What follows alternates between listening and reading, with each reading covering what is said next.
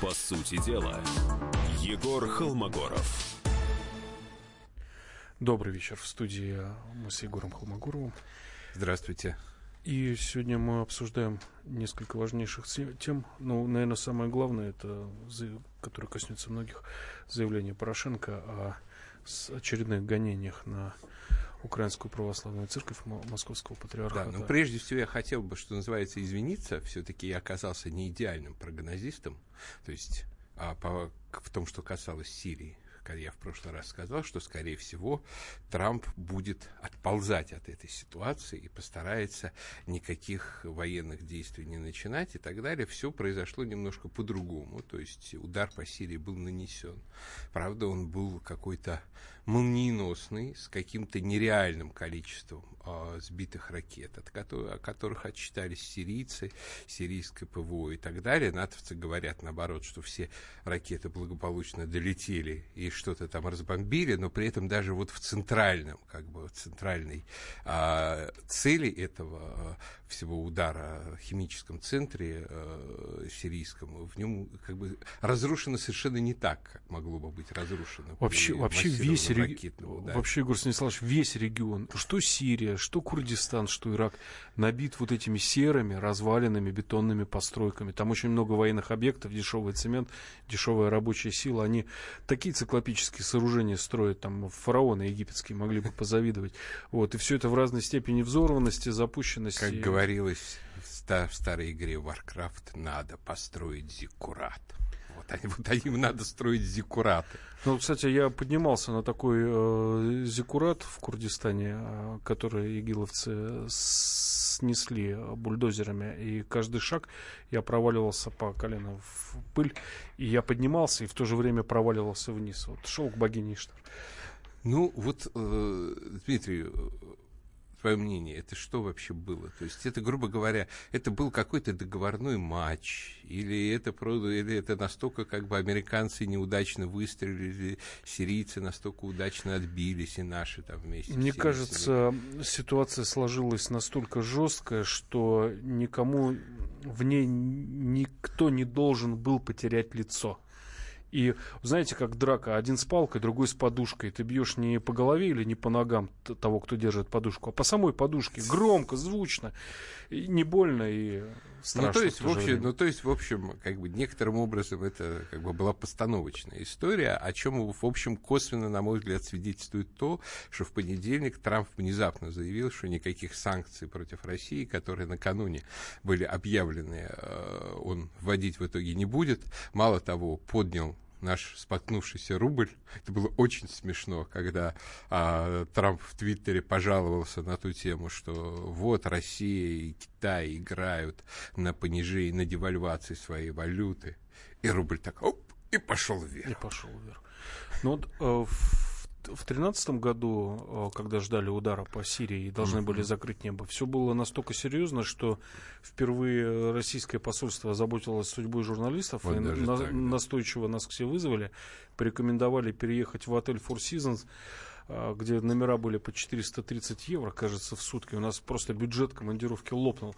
Но нам объяснили, что там живут ООНовцы, какие-то миссии, если что, вас оттуда будут забирать. А в отеле, в котором мы жили до этого, прямо через улицу был штаб сирийских ПВО, и было понятно, что попадут да. туда. Но там был такой момент. Дамаск был практически э, наполовину заблокирован боевиками, и они ждали этого удара, чтобы войти в город, и они бы вошли бы в а город. Вот здесь, что, кстати говоря, еще интересно, они же не шелохнулись после этого удара. Вообще ни одного не было какого-нибудь значимого наблюдения, там ни зеленых, ни черных, никого. Они даже высказывали свое недовольство в твиттерах э, игиловской. Тут, видите, еще и Трамп и немножко угодил и а, нашим маленьким вот этим друзьям, да, которые входят в штанах без, без трусов, там бегают по пустыне, потому что им тоже показали, что, видите, мы вас не бросили, как бы, но вот заступили за вас. Сколько там, 115 миллионов долларов, что ли, этот залп стоил? Да, да, да, где-то так. Вот. Э, ну, на самом деле, с другой стороны, при этом, э, как бы, интересен тот факт, что, а, ну, наши порезвились по, по части отработки там ПВО, по части отработки этих самых каких-то... По... У меня еще, конечно, у нас есть такие тоже странные люди, как бы, ну, понятное дело, диванное воинство, которое тут же кричало, да надо было ударить, Россию опозорили, в грязь лицом, ударили по нашему союзнику. Я задал людям простой вопрос, а вы вот, скажем, там вот когда в 1965 году американцы бомбили, там, 7 лет подряд они бомбили Вьетнам, тоже, в общем, нашего союзника и так далее. Что предлагалось ввести советский флот и там ударить по авианосцам? Нет. Никто. Товарищ Брежнев такого ничего даже не сделал и в помине, чем вместо этого все занимались пресловутые летчики-лисицины сбивали американские самолеты в воздушном пространстве Вьетнама.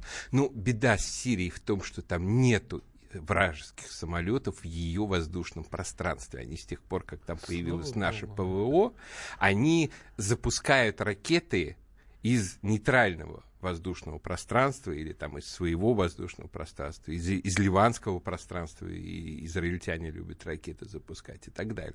То есть, грубо говоря, в этом смысле атаковать самолет – оказывается, ну, фактически уже провокация агрессивной войны тогда с нашей стороны. То есть сбить ракету, как бы ты в своем праве. Сбить самолет, вот на секунду тогда, в 2015 году наш Пешков залетел в Турком, и они тут же это использовали. Вот сию секунду они да. это использовали.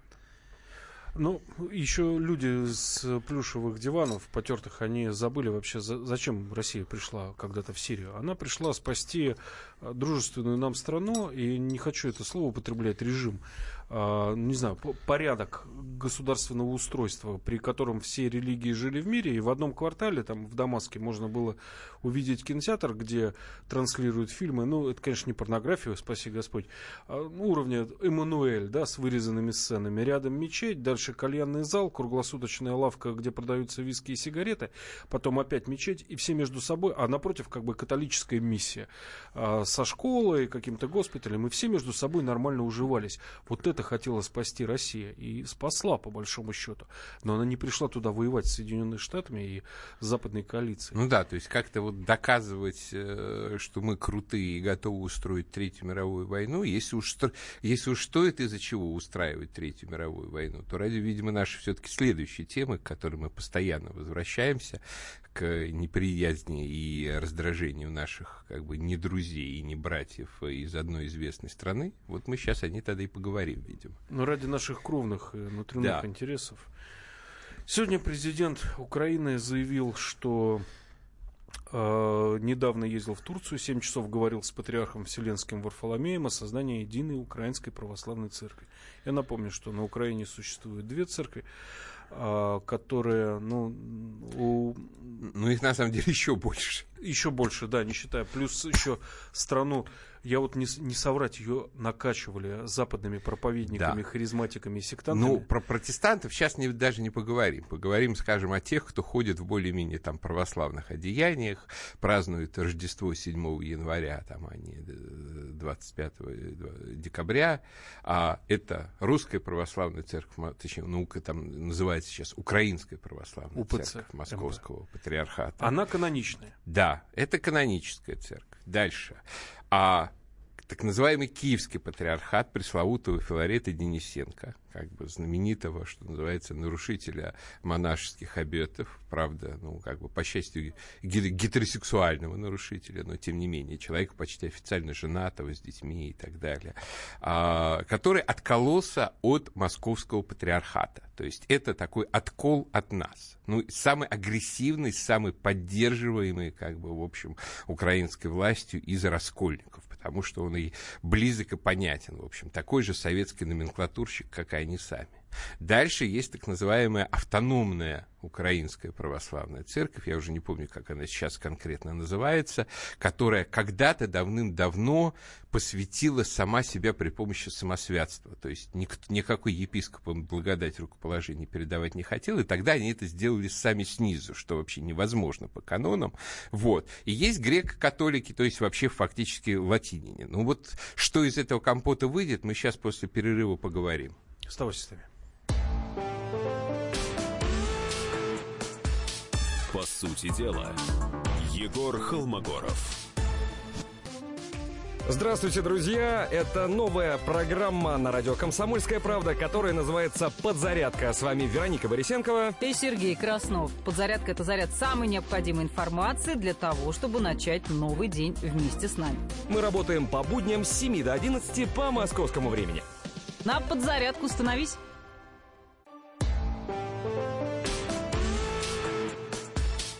По сути дела, Егор Холмогоров. Ну, здравствуйте еще раз. С вами я, Егор Холмогоров и Дмитрий Стешин, обозреватель «Комсомольской правды». Да, и добрый вечер. мы обсуждаем, скажем, вопрос того, что опять в очередной раз украинские власти а, пытаются создать так называемую единую украинскую поместную православную церковь как бы согнав туда, с одной стороны, каноническую украинскую православную церковь Московского патриархата, с другой стороны, фил- филаретовский раскол, как бы скандальный и позорный. Собственно, главное в филаретовском расколе состоит в том, что он лишен вообще каких-либо религиозных причин и оснований. Как, впрочем, это этот автономистский раскол. Вот. А, то есть это чисто люди вот хотят свою украинскую церкву, а, где... Без э, москалей. да, без москалей, И где этих это самых, самое э, служить на- вместо церковнославянского на украинском языке, с тем, чтобы это самое а, «радуйся, невеста, не невестная», как же они там переводили в семнадцатом году-то, когда первые появились, про, типа «кохайся, жинку не просватанная», как-то вот, вот какой-то такой вот ужас просто, вот дичь была совершеннейшая. Вот. Так вот, в этом смысле беда в том, что вот этот филаретовский раскол, очень агрессивный, очень активно поддерживаемый там бандеровцами и так далее, он вообще там трудно найти людей, которые реально вот верят в Бога. То есть, если это верит в Бога, то, может быть, какие-то старушки, которым вот, ну, как бы у них уровень религиозного сознания близко ну- к нулю где-нибудь там в деревне под Винницей, они просто вот хотят в церковь ходить и хотят. Им обеспечивают это, как в свое время, скажем, при советской власти, там 20 лет живоцерковники обеспечивали такую как бы, псевдофункционирование церквей, как бы вместо нормальной православной церкви. Так тут то же самое. Но при этом зато Филарет очень активен, как бы сообщил, что э, на Донбассе все прокляты, что это вот как бы им божье наказание за то, что вот они вот за москалей и все в том же духе и так далее. И вот и третье, вот эта автономистская церковь, которая возникла, она еще в 20-е годы путем самосвятства, и достаточно долго они пребывали самосвятыми, пока наконец-то не нашелся какой-то там тоже полураскольничий, конечно, епископ, который их а, а, рукоположил уже хотя бы по форме, ну, но при этом, по сути, это все равно раскол. И вот их в последнее время начал пригревать Константинопольский патриархат. Что это за патриархат? А, ну, как бы это, как бы формально, это главный патриархат современного православного мира, то есть не, не современный, а вообще исторический, то есть потому что это был патриархат Византии. Но только Византии в 1453 году захватили турки. И сначала это был как бы глава патриархов, э, патриарх всего греческого народа под турецким игом. А затем уже в 20 веке, из-за того, что большинство греков подошло, перешло под юрисдикцию Элладской церкви, как бы э, государства Греции, либо там Кипрской церкви и так далее, это, в общем, по большому счету ос- остался таким патриарх стамбульский американский. То есть он сидит в Стамбуле, он как бы зависим от турецкого правительства в значительной степени. А у него там практически нет паствы, там ну, буквально несколько сотен человек. Ну, основная часть как бы, приходов это э, в Америке, в Европе и так далее. В основном, понятное дело, преимущественно эт- этнические греки. Но при этом Константинопольский патриархат притязает вот на все те же права и титулы, которые были у древнего византийского патриарха, и, и престиж которого был связан с тем, что он а, глава, как бы, глава церкви империи православный. То есть тогда его, как бы смысл его а, первенства был понятен. Сейчас в этом смысле, если уже говорить о первенстве какого-то из патриархов, то, конечно, это должен был бы быть наш патриарх просто, потому что а, максимальное количество православных, единственное, в общем-то, православное государство по-настоящему, который про проводит достаточно последовательную политику на поддержку православия.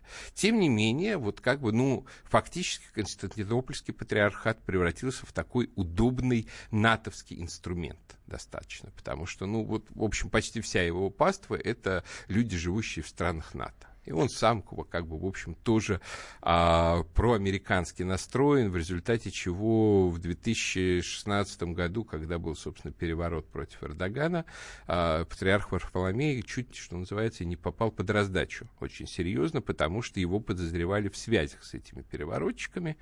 Как я понимаю, сейчас его все-таки Эрдоган простил, то есть он не стал пытаться смещать его со, своего поста, но, возможно, потому что это вызвало бы слишком много, большую степень степень недовольства американцев, но, тем не менее, вот эти игры, и вот как только Советский Союз развалился, тут же патриарх Варфоломей, вот он так долго уже, как бы, в общем, управляет, а, развернул совершенно невероятную активность по отторжению в свою пользу канонического пространства Русской Православной Церкви в независимых государствах. То есть он сразу же восстановил так называемые независимые православные церкви в республиках Прибалтики.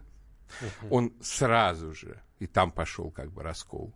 Причем тут же государство стало отбирать у наших православных э, храмов э, как бы церковные здания и передавать, э, соответственно, вот этой вот э, подконстантинопольской церкви. И то же самое он стал пытаться делать на Украине, поддерживая вот этих вот раскольников, а теперь внушая им идею, что а давайте-ка вы все вместе объединитесь. Мы вспомним, грубо говоря, там 17 век, когда до воссоединения Украины с Россией киевский митрополит был под Константинопольским патриархом, а не под московским патриархом. Э, и, соответственно, будете все тоже подо мной под Константинопольским патриархом. И эта идея очень нравится вот Порошенко, всей этой как бы необандеровской хунте и так далее. И они, конечно, хотели бы заставить либо силой, либо какими-то угрозами, либо подкупом а, православных иерархов Украинской православной церкви Московского патриархата этот вариант принять. При том, что, ну, по сути, это будет кощунство, это будет беззаконие, потому что, ну, филаретовский раскол, и вот этот вот э, автономистский, самосвятский раскол, и все, все другие вот эти украинские церковные расколы, это отпадение, по сути, от православия. Это утрата, в общем-то, самого духа, очень часто в самой веры в Бога, потому что верит ли тот же самый Филарет Денисенко в Бога, я очень сильно сомневаюсь. Вот по его деяниям это совершенно не видно. Зато он как бы очень хочет как бы власти и хочет быть дальше наверху. И то есть, ну, слить вместе, это все равно, что, извините, слить мед, деготь и что-нибудь там из гальюна еще вот, вот вместе заодно. И, и, ну, и вот как бы это вкушать и называть это а, поместным православным медом. Ну, это, это чудовищно. Егор Станиславович, но они дос, достаточно последовательно действуют, у них есть законодательная база, они в 2017 да. году приняли закон о том, что местные общины могут переводить храмы в населенных пунктах э, из юрисдикции, э, из подчинения Московского патриархата. И по порядка 50 храмов было захвачено, все да, это сопровождалось да, скандалами. Да. А наша церковь-то православная, к которой мы принадлежим, я, может быть, неприятные, конечно, вещи скажу, но она, она же дистанцировалась от конфликта на Донбассе и вообще от происходящих событий на Украине. А, под спудом там как бы в кулуарах говорилось о том, что если церковь вмешается активно на стороне, скажем так, России и русского народа в этот конфликт а, могут пострадать приходы, но так они и так пострадали, да? Ну, конечно, тогда бы размах как бы террора был бы несопоставимо больший. Ну, вопрос в другом. Вопрос в том, что значит, на мой взгляд, вмешательство Русской Православной Церкви. Это Но я... Филареты и так а, анафематствовали. А, ну, сейчас скорее проблема была в том, что в прошлом году было какое-то странное письмо от него нашему поместному собору, да. типа давайте примиримся. Почему-то это подали в прессе как то, что он предлагает, как бы, что он хочет покаяться. Никакого, никакого как бы попытки покаяния с его стороны там не, потому что после всего того, что он совершил, после тех грехов, которые он совершил, ему надо, что называется, от Софийского собора до Киево-Печерской лавры ползти на коленях Вот. А тогда Недалеко. Может, так, ну, нет, ну, х, ну, хоть так вот, да. Ну, и тогда э, это, может быть, будет покаяние. Вот. А пис, написать писульку, что вот, а вы знаете, давайте все мириться, это не покаяние, это, наоборот, ловушка для наших, угу. чтобы, со, соответственно, все-таки заставить их вот эту э, так называемую поместную церковь учредить. Ну, я думаю, что ни в коем случае на это поддаваться нельзя, но мы сейчас вот э, послушаем новости, еще я пару слов на эту тему скажу. Оставайтесь с нами. По сути дела, Егор Холмогоров. Товарищ адвокат! Адвокат! Спокойно, спокойно. Народного адвоката Леонида Альшанского хватит на всех. Юридические консультации в прямом эфире. Слушайте и звоните по субботам с 16 часов по московскому времени.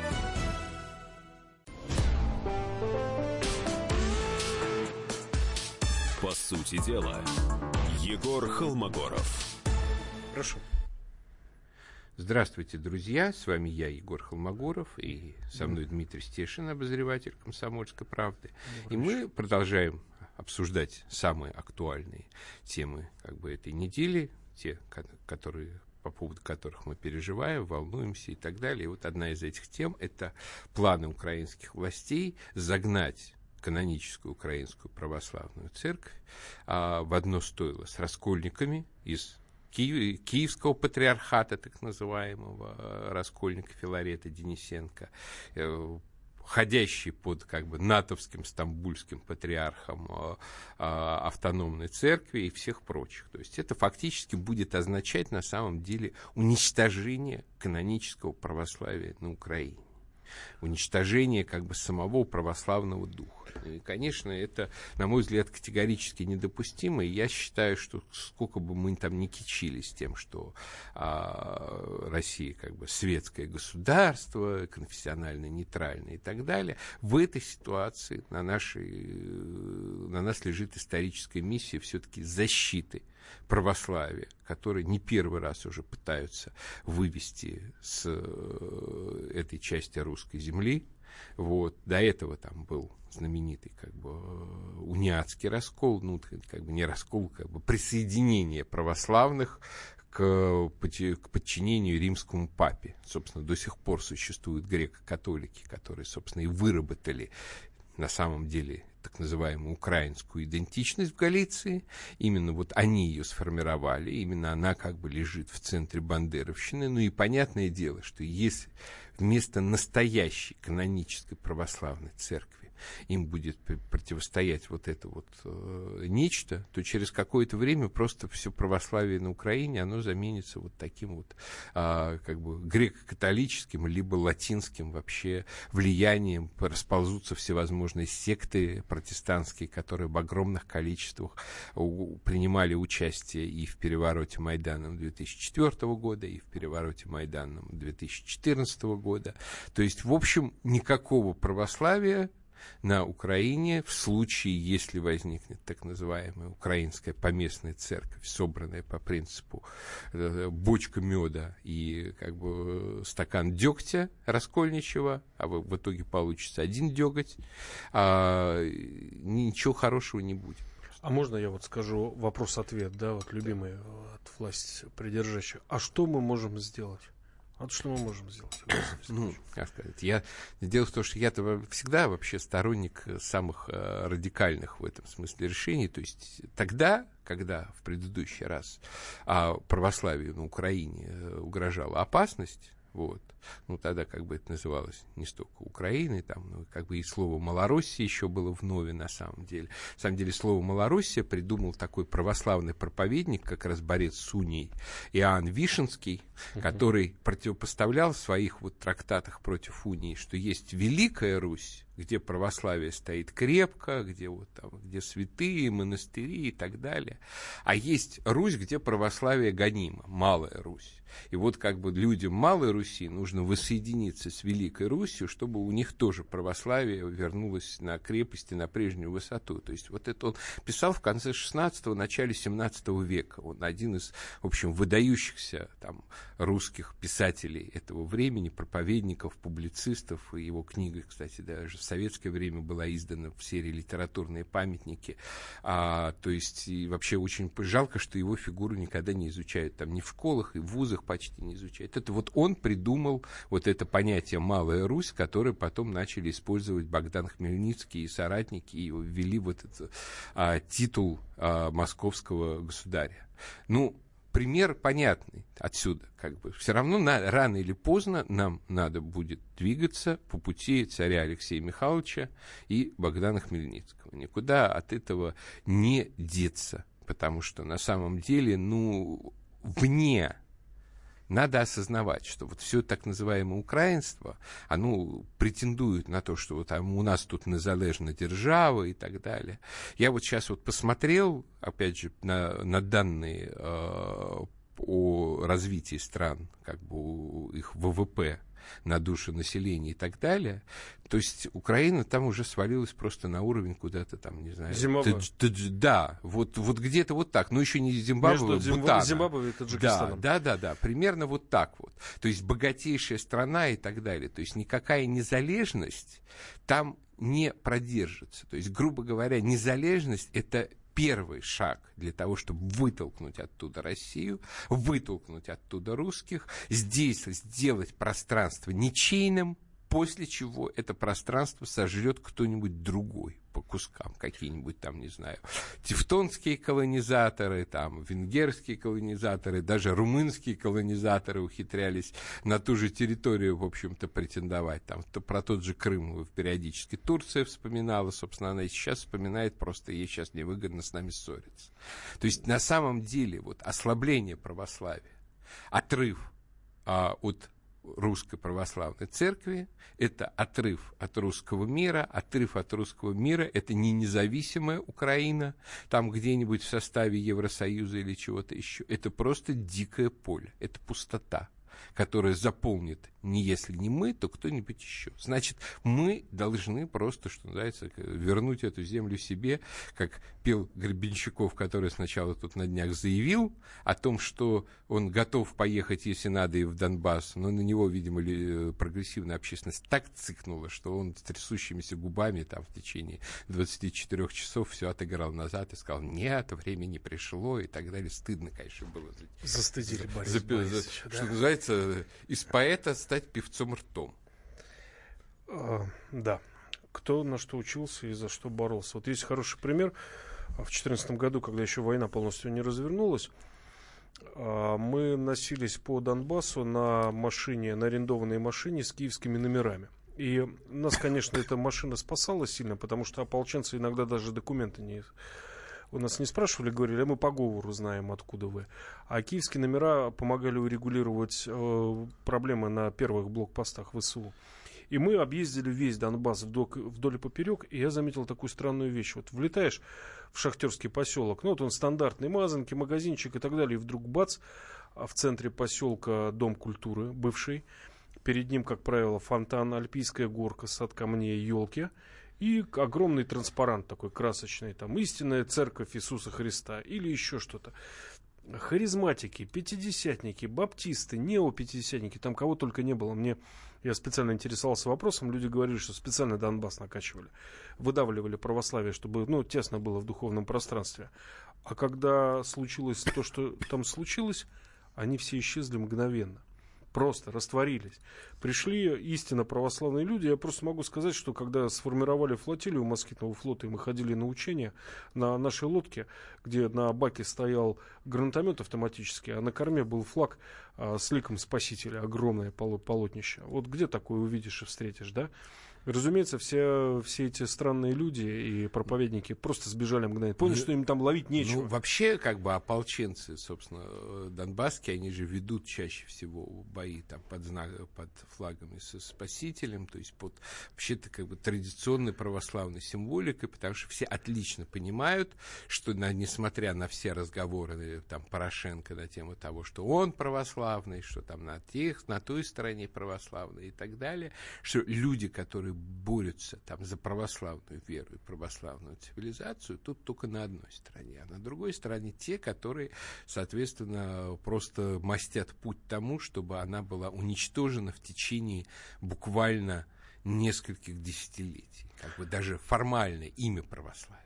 А знаете, Игорь Станиславович, как выглядел так называемый славянский э, бронежилет? Это лента, на которой напечатан 90-й псалом, намотанная на левое запястье. В начале войны бронежилетов не было, вот их называли славянские Прекрасно. Я, я, кстати, всегда, когда в, само, в самолет сажусь, я всегда этот 90-й псалом читаю, как-то вот э, совершенно другое ощущение возникает все-таки, что долечу. Укрепляет. Да, несомненно, совершенно. Вот. Ну, как бы, понимаете, проблема-то в том, что вот если мы не будем отстаивать вот свою веру там, то в этом случае, ну, грош нам цена. Когда, скажем, уже регулярно ведут, ведутся разговоры о том, что там захватят Киево-Печерскую лавру, а там, я напомню же, не только как бы святые лежат, скажем, там Столыпин лежит, как бы, в общем, mm-hmm. святой, святой русской государственности там. В общем, это священное для русских людей место, и, ну, понятное дело, что все попытки посягательства на нее, они уже должны нами встречаться на уровне, как бы, посягательства на Москву, а не на... Будем вот. надеяться. Ну, Спасибо, до свидания. По сути дела, Егор Холмогоров. Главное аналитическое шоу страны. Михаил Зинович Юрьев, Михаил Владимирович Леонтьев, Илья Савельев. Это главтема. Они знают, как надо. Мы несем свою миссию выработать мысль о том, как должно быть. Программа «Главтема» на радио «Комсомольская правда». Слушайте в прямом эфире каждый четверг с 20.00 по московскому времени.